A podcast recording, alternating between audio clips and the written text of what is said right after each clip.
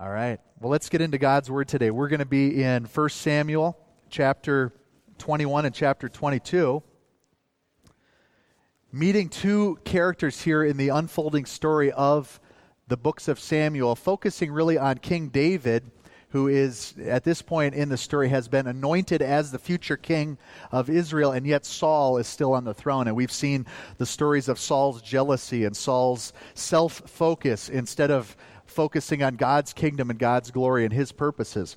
And really, here in these two chapters, we meet two characters who are really at that point of making a decision. Are you going all in for God and his glory and his kingdom? Or are you casting your lot with the power structure that exists currently? It's a challenge and a struggle that we face as well. Do we go with what our human intellect dictates, with what would seem to be wisest and, and most prudent? Or do we submit ourselves to the God who speaks and reveals himself? And the two characters we're going to meet today are named Ahimelech and Doeg. Maybe some characters of the Bible that are a little bit more obscure, people that, you know, you're like, wait a minute, I've, i can remember who Moses and Noah are, but who is this Ahimelech, Ahimelech and Doeg that we're going to meet in 1 Samuel chapters 21 and 22? So the first thing we're going to see really is that Ahimelech ends up being that person who is aligned with God's kingdom purposes. He ends up even having to directly confront King Saul and speak truth to him, to this king who is set on his own ways. Whereas Doeg, the herdsman of Saul, ends up siding with Saul and betraying the priests of the Lord and we're going to see how that story unfolds. So t- today, let's begin here in chapter 21, verse 1. It says, Then David came to Nob, to Ahimelech the priest, and Ahimelech came to meet David, trembling, and said to him, Why are you alone and no one with you? A few things right here in this first verse. The name Ahimelech, two Hebrew words squished together. The first part has to do with brother, second part, king. So this his name literally means a brother of the king or the king's brother and he's going to demonstrate that sort of relationship to David, God's anointed king, a brotherly way of relating to him, of providing for his needs and helping him on the mission that God has called him to later we find out about Ahimelech in chapter 22 that he's the son of Ahitub, which would be which would make him the grandson of Eli. If you remember back at the beginning of our study of 1 Samuel, the priest that Hannah came to as she was praying and crying and asking God to uh, remove her barrenness and bless her with a son that she would dedicate to him, Samuel, that priest was Eli. And so this is one of Eli's grandsons who's now working as a priest, as one of the, the, Levitical priests in this city of Nob, one of the Levite cities that were designated for the priests of God, 48 cities throughout Israel. And now he's got some fear as David comes to him. Why are you alone? Give me some context. I'm not understanding, David. I've heard that you're a warrior. You know, there's songs that the ladies back in Jerusalem sing about Saul has killed his thousands and David his tens of thousands. Why are you here alone? What's happening? What's going on? And so David gives him a story, a version of a story that's plausible but not true. Here's what David responds David said, to Ahimelech the priest, The king has charged me with a matter and said to me, Let no one know anything of the matter about which I send you and with which I have charged you. I have made an appointment with the young men for such and such a place. You know, Ahimelech, you, you were on a need to know basis. You don't need to know.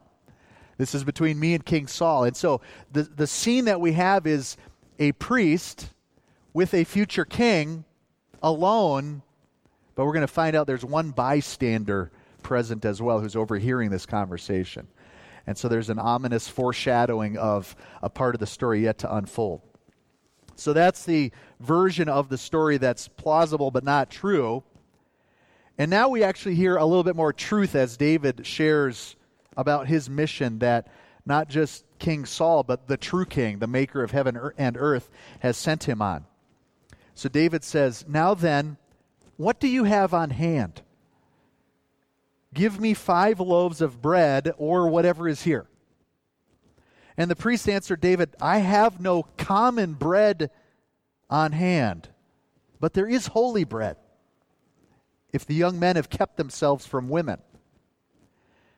And David answered the priest, Truly, women have been kept from us as always when I go on an expedition. The vessels of the young men are holy even when it is an ordinary journey. How much more today will their vessels be holy? So the priest gave him the holy bread, for there was no bread there but the bread of the presence, which is removed from before the Lord to be replaced by hot bread on the day it is taken away. What's, what's being referred to here is the grain offering that's given to the Lord. And that was part of the, the priest's provision. They were to sacrifice to the Lord this bread this holy bread designated to worship God, set, set apart as holy, not just ordinary bread for everyday use, but bread that is to give thanks to God, to give glory to God, to recognize that He is the source and the provider of all good things. He's the one that causes the wheat to grow.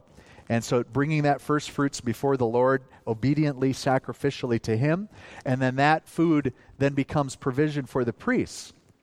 Do you think that the man who they sang about in Jerusalem, the man who had killed Goliath, would not be able to find a loaf of bread in the city of Nob?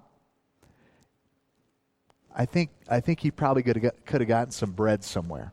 But he goes to the temple, to the priest, wanting that consecrated bread, that holy bread, knowing that he's on a mission from God, that his mission is no ordinary journey, as he referred to here today, but that they're on a mission from God, that God has anointed him, seeking that continued blessing from God, that provision from God, aligning himself with God's kingdom purposes. Now, there's some difficult circumstances that are, are going to come on this mission that God has sent David toward. There's some difficult people. In fact, we meet them at the beginning of chapter 22. We find who, who are these men that are traveling with David? What are they like? Let me just read you a little description. Looking ahead to chapter 22, it says, Everyone who was in distress, everyone who was in debt, and everyone who was bitter in soul gathered to him. And he became captain over them, and there were with him about 400 men. You know, if you're going to if you're going to bring a team together, is that what you're looking for? I need some some volunteers that are distressed, in debt. And what was the last one? Bitter and soul. Can I, can I get some bitter, distressed, indebted volunteers to help out with the SWAT team, to help out kids ministry, to help out with Bucker? Scott's like, we'll take them. Yep. Bring them over there. Captain Scott back here will put you to work. Well, th- this is the, the difficult people that God has brought together with David to be a part of this mission that God has called him to, this holy task, not an ordinary journey. Not just difficult people, but difficult circumstances. In fact, at the very end of chapter 21, David has to go into hiding. Remember, he's fleeing from the present king of Israel, Saul, who every time he encounters him is, is trying to spear him to the wall. And so he flees to the region of Gath to hide out with Achish, the king of Gath. And all of a sudden, he starts hearing that, oh, these people know who I am these, these people in the region of Gath are, they've heard the songs that the ladies in Jerusalem sing. And so David pretends like he's insane. It says he lets the spittle run down into his beard. And the king of Gath is like, I don't think this is the guy that they're singing the songs about in Jerusalem. This is a madman.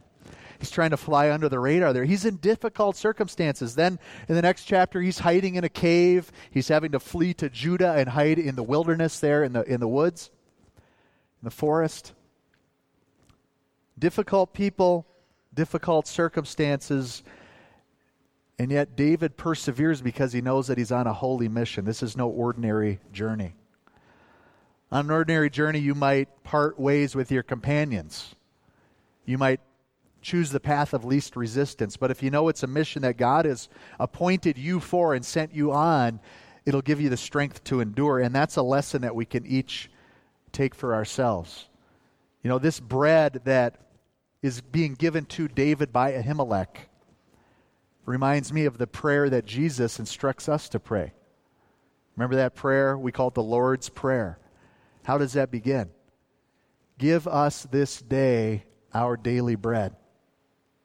And that's a prayer that reminds us where our strength comes from, where our sustenance comes from, where's the energy that we need for the mission that He has called us on. We don't just go over to King Super and pick a loaf off the shelf it's no ordinary journey. We come to the one who provides and we say, God, you give us today the daily bread that we need.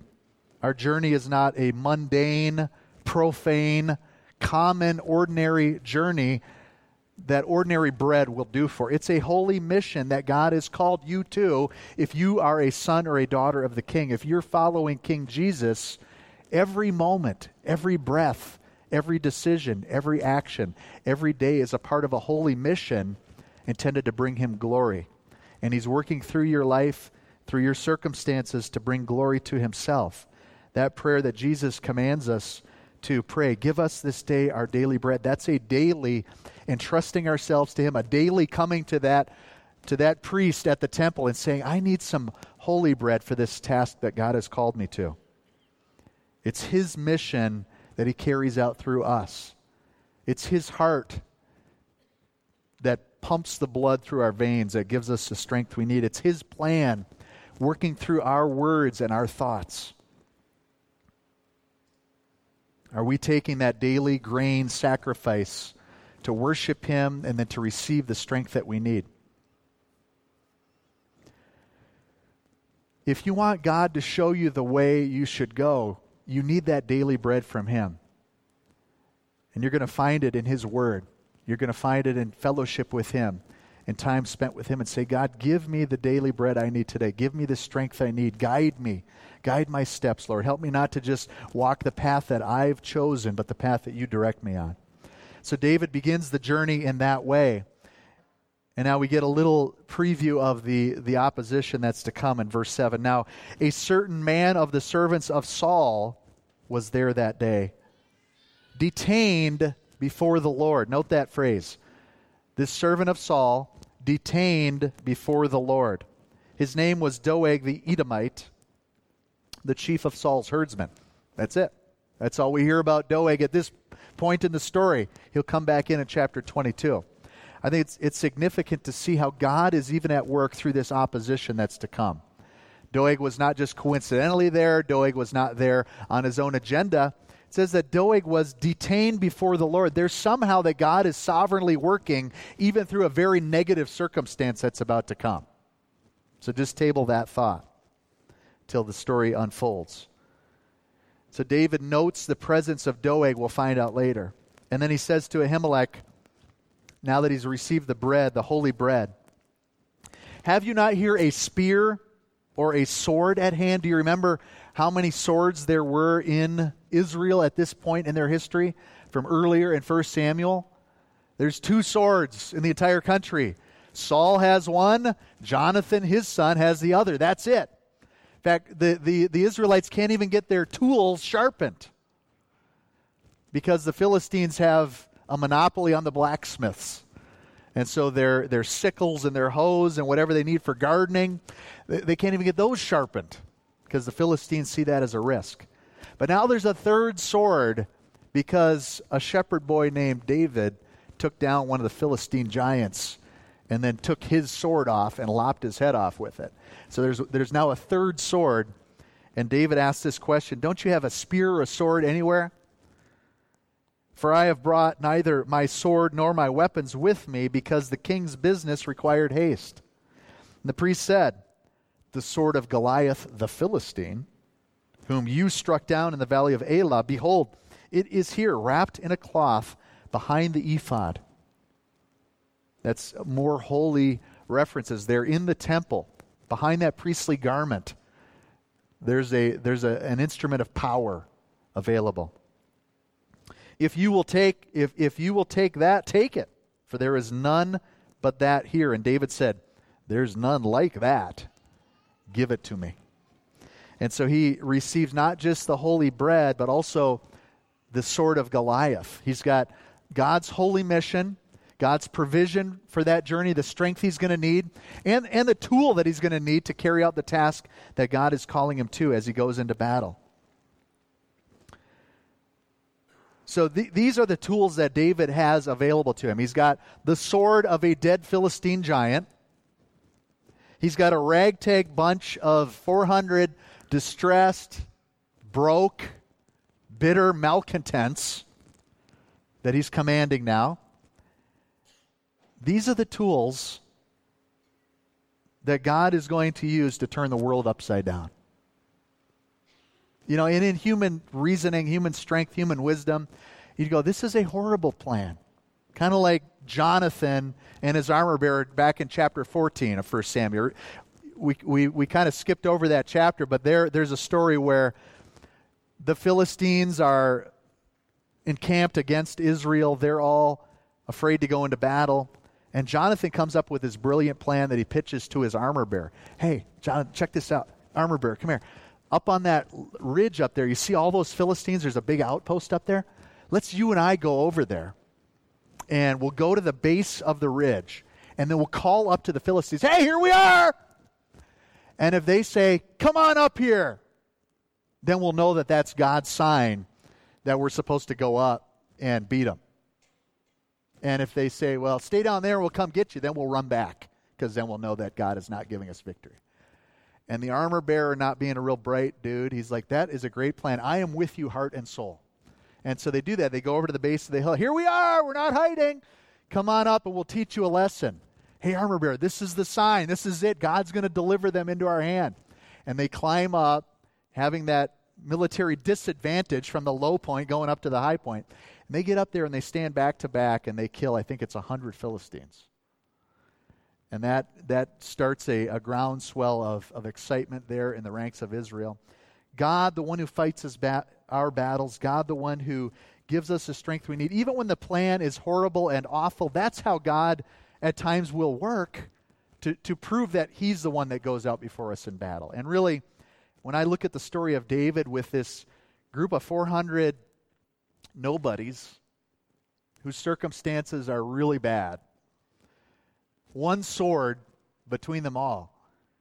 And yet, those are the tools that are needed for the mission that God has called them to, because when God calls someone, He also equips them for that mission that He sent them on. That applies to each one of us. There may be a big faith requiring mission that God is calling you to right now that you're afraid to even tell anybody else because the rest of us will think you're crazy, your plan is horrible. And God's been speaking to you, and He's been calling you to this step of obedience. And you're, you're, you're reluctant to even say, you know, should I, should I even speak this? Well, that's how our God works. Trust in Him to be the one that gives you the tools that you need, that shows you the way you should go, because then all the glory goes to Him. Not our efforts, not our strength, but God at work through those opportunities that He places before us. And now, as the story continues, really, David moves into the background and Saul comes to the foreground as the story is concluded here in chapter 22 verse 6. Now Saul heard that David was discovered, and the men who were with him. Saul was sitting at Gibeah under the tamarisk tree on the height with his spear in his hand, and all his servants were standing about him. And Saul said to his servants who stood about him, Hear now, people of Benjamin, will the son of Jesse give every one of you fields and vineyards? Will he make you all commanders of thousands and commanders of hundreds? that all of you have conspired against me? No one discloses to me when my son makes a covenant with the son of Jesse. None of you is sorry for me or discloses to me that my son has stirred up my servant against me to lie in wait, as at this day. Confrontation between Saul, who's grasping for his own power and his own ability to retain that throne, and now he's accusing others of not helping him achieve that self centered mission and purpose. But one man speaks up from the crowd. Doeg the Edomite answered and stood by the servants of Saul. I saw the son of Jesse coming to Nob, to Ahimelech, the son of Ahitub. And he inquired of the Lord for him, and gave him provisions, and gave him the sword of Goliath the Philistine. Remember that ominous character we met in chapter 21, standing there in the shadows, hearing the conversation, seeing that transaction of holy bread going to endorse and support the mission that God had called King David to? Seeing the sword of the giant, Goliath, being removed from that holy place and given to David. And now he's bringing that information to Saul. You know, at this point, it's hard to really discern the heart of Doeg. Right? I mean, he saw something with his own eyes, heard something. He's reporting to his superior officer, as, as it were. You know, the king, the king of Israel. He's one of Saul's herdsmen. So, really, we're not really getting a real clear view. Is there anything wrong or distorted with Doeg's actions, his perspectives? He, he's telling true words, right? This is what happened in chapter 21. It's not until a little bit later that we get a glimpse of what's going on in Doeg's heart.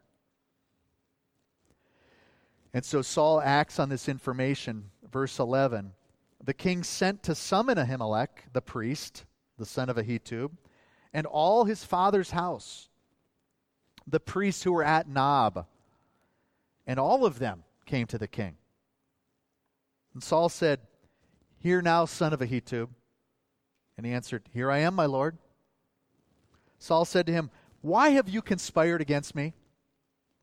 You and the son of Jesse, in that you have given him bread and a sword, and have inquired of God for him, so that he has risen against me to lie in wait, as at this day? Then Ahimelech answered the king, And who among your servants is so faithful as David, who is the king's son in law? and captain over your bodyguard and honored in your house. Is today the first time I have inquired of the Lord, of God for him? No. Let not the king impute anything to his servant or to all the house of my father, for your servant has known nothing of all this, much or little.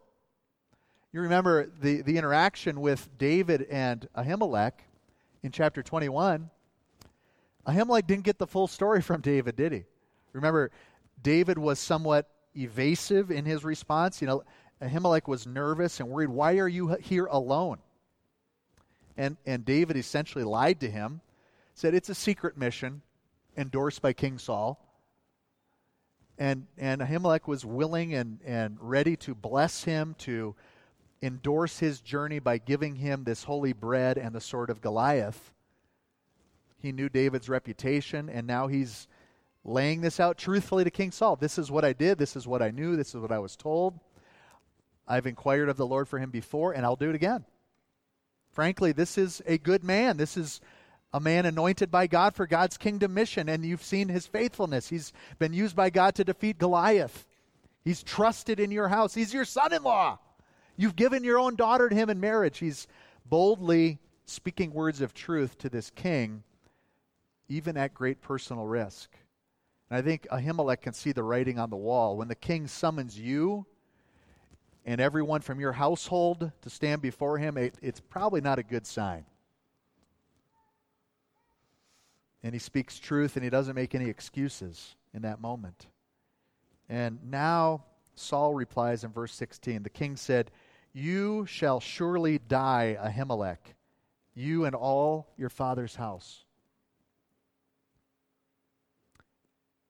And the king said to the guard who stood about him, Turn and kill the priests of the Lord. That's, that's the assembly here today. It's the priests of the Lord standing before Saul. Because their hand also is with David, and they knew that he fled and did not disclose it to me. But the servants of the king would not put their hand out to strike the priests of the Lord. So they're, they're disobeying a direct command of the king. Shows you where their heart is. And once again, you're seeing that courage and that boldness to not stand in opposition to the purposes of God, to not stand opposed to the mission that God has called David to. When the king is instructing them to do something bizarre, kill the priests of the Lord. No, we can't do that, Saul. So then Saul said, to, or the king Saul said to Doeg, You turn and strike the priests. And Doeg the Edomite, or the Edomite, turned and struck down the priests. And he killed on that day 85 persons who wore the linen ephod. And Nob, the city of the priests, he put to the sword. Note this phrase. You may recognize this from earlier in 1 Samuel. he put to the sword both man and woman, child and infant, ox, donkey, and sheep. That phrase was used, a very similar phrase at the end of chapter 15 when God had instructed, or the beginning of chapter 15 when God had instructed Saul to bring judgment to the people of Amalek. That was the day that Saul said, okay, yeah, we'll, we'll devote to destruction all the stuff that's worthless, the stuff we don't want. The good stuff, the plunder, the loot, we're going to keep for ourselves. And yet now Saul is destroying who he himself has called the priests of the Lord. Not the false prophets, not the enemies of God, but he is aware and, and alert with eyes wide open, saying, These are the priests of the Lord. I'm going to annihilate them. I am going to stand in opposition to them. I will destroy them. Any sympathy you may have had for Saul in the previous episodes of God rejecting him as king are now wiped away, right? Like, you know, maybe you had a little bit of empathy for Saul on the day that he offered that sacrifice when, when Samuel said, Wait seven days, I will come and offer the sacrifice, and then tell you what God wants you to do next. Well, technically, Saul waited until the seventh day, watching his wristwatch, and he didn't make it. I'm going to offer the sacrifice myself. But God was looking into his heart, and he saw that as an indicator of what kind of a man Saul was, where his allegiances and loyalties lie in his own selfish desires and needs, not committed to God's glory or to his purposes, but to his own status as the king. Or later, when in that battle with Amalek, maybe you had some sympathy for Saul there in chapter 15. Well, technically, you know, he claimed that he was just bringing the good stuff back to Jerusalem to then offer as a sacrifice to God. But God knew exactly what his intentions and thoughts were, that that was just an excuse to cover up his disobedience. And now we're really seeing the real Saul on full display. Opposed to God, opposed to his kingdom purposes. We're getting a good glimpse of Doeg's heart as well. Not just one who, who offers clinical true statements in a detached, objective way, but one who is willing to take the sword and strike down the priests of the Lord to carry out this evil command of an evil king whose heart is hardened toward God. He's willing and eager to bring judgment against his own enemies in complete devastation. Saul is, even though he's unwilling to carry out God's divine judgment against the enemies of God. And so it's a horrible story right? But there's a remnant hope that remains here at the end of chapter 22. There's that little seed that will become a stump from which future hope will rise. And here's what it says in verse 20 One of the sons of Ahimelech, the son of Ahitub, named Abiathar, escaped and fled after David. And Abiathar told David that Saul had killed the priests of the Lord. And David said to Abiathar, I knew on that day when Doeg the Edomite was there that he would surely tell Saul, I have occasioned the death of all the persons of your father's house. Stay with me, do not be afraid, for he who seeks my life seeks your life. With me you shall be in safekeeping. There's that little hope that remains there, not, not just with David and his ragtag bunch of distressed, broke, bitter dudes going with him on this mission that God has sent them on, but now also this, this remnant of the sons of Eli, the descendants of Eli, the priests of the Lord, carrying on. Man, the, the, the number of voices has greatly diminished now. But there's still that faithful remnant pushing on and saying, no matter what the circumstances are, no matter how big the foe, no matter how big the adversary, no matter how unbelievably painful the path has been to this point, there is still a God on the throne who provides the daily sustenance that his people need, who equips them with the power they need to carry out the calling that he has given to them, who is with them on the journey, who will guide and direct their steps. He's still alive, even in the dark places of life. I think it, it comes down to having the right perspective on the circumstances we face. Um, Aiden and I got a chance to tag along with Mac and his son on an elk hunt in September. And we're learning about all this Western style hunting. You know, we're used to hunting whitetail deer in the big woods of northern Wisconsin and Minnesota where, you know, you don't need a sniper rifle because you're not going to get a shot over about 75 yards through the thick uh, north, north woods. So here, you know, we need, we need this extra tool that you've got to carry in your pack called binoculars. And part of the hunt is going out to a spot where you've got a good vantage point of a bunch of ridges and, and you know, getting that glass out, starting to glass these ridges and find out where are the elk. You know, if, if I was doing my Wisconsin style hunting, we'd just go sit on a ridge somewhere and wait for them to come by. We'd still be there a month later. But those having quality optics is how you know where to go, right? And, and when you're getting to use these binoculars, you find out that you've got to have the, you know, the parts popped out at the right place and, and kind of dial the main one in to focus one side and then twist the other side. And, and all of a sudden, you can see through those binoculars something that without them, you'd only be able to see your immediate surroundings. That's a little bit how it is when you get a glimpse of God's kingdom those present circumstances, they're not just things happening in your daily life right here in front of you, the mundane, the ordinary journey. But you start to get a glimpse of God's kingdom purposes way out there in the eternal future. And that's when a little phrase like Doeg detained before the Lord in chapter 21 starts to make sense. In an ordinary journey mindset, you'd say, wait a minute, whoa! God is somehow behind Doeg being in the room overhearing the conversation between David and Ahimelech. This Doeg who is about to slaughter 85 priests of the Lord, God is somehow involved in that? How can he be a good God if that's the case? And yet, that sort of judgment on God and his purposes is a very short sighted view of the circumstances we face. It's natural. But we're called to have a supernatural perspective, to see the King and his glory, to see how God is at work, even in those moments of remnant hope, when the, when the present circumstances are really hard and really tough. Paul says it this way in his letter to the church in Corinth, 2 Corinthians 4. Think about the challenge you're facing today. Here's what Paul says Our light and momentary afflictions is that how you would describe the pain that you're going through right now? Would you call it light and momentary? When you have when you're glassing the ridge of God's purposes, that's how you begin to look at those present circumstances. Our light and momentary afflictions are achieving for us an eternal glory that far outweighs them all. So we fix our eyes not on what is seen, but on what is unseen.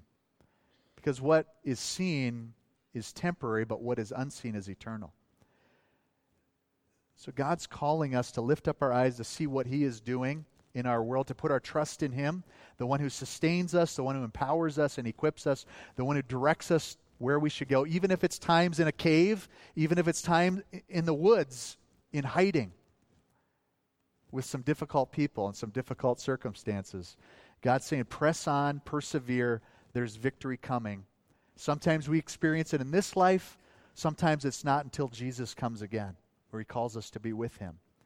And yet, when you've got that eternal perspective, it helps us to endure the day to day struggles that we face. Maybe today you're in that moment where you feel kind of like David.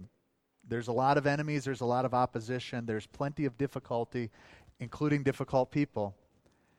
And today you need that reminder that there is a God who's on the throne. He's aware of what you're going through, He's the one who sustains and provides. If that's you, I'd like to pray for you today.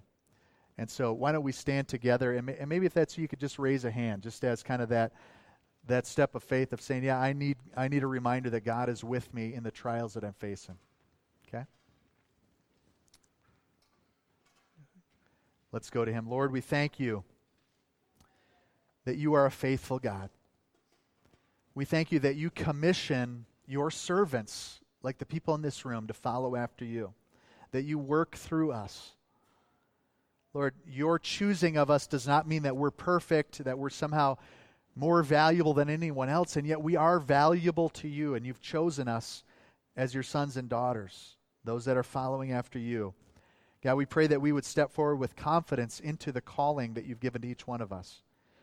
Lord, that, that despite difficult people or diff- difficult circumstances we encounter along the way, our hope will be firmly rooted in you. Lord, when those trials come, when the adversity comes, we pray that you would cause that remnant hope to remain in our lives. That you give a glimmer of hope even when the circumstances are dark and painful. That you'd help us to have our eyes fixed upon you and your kingdom, not on our own little kingdoms and our own purposes. God, we thank you that you provide the sustenance that we need. You provide that daily bread. Thank you that our mission is a holy journey, not just an ordinary trip. Thank you that you equip us with the weapons that we need, that you give us the Holy Spirit to empower us to be your witnesses. Thank you that you've paid the price for our sins, Lord Jesus. And we give you thanks and praise today as we prepare our hearts for communion. In Jesus' name we pray. Amen. Well, we are going to be uh, celebrating.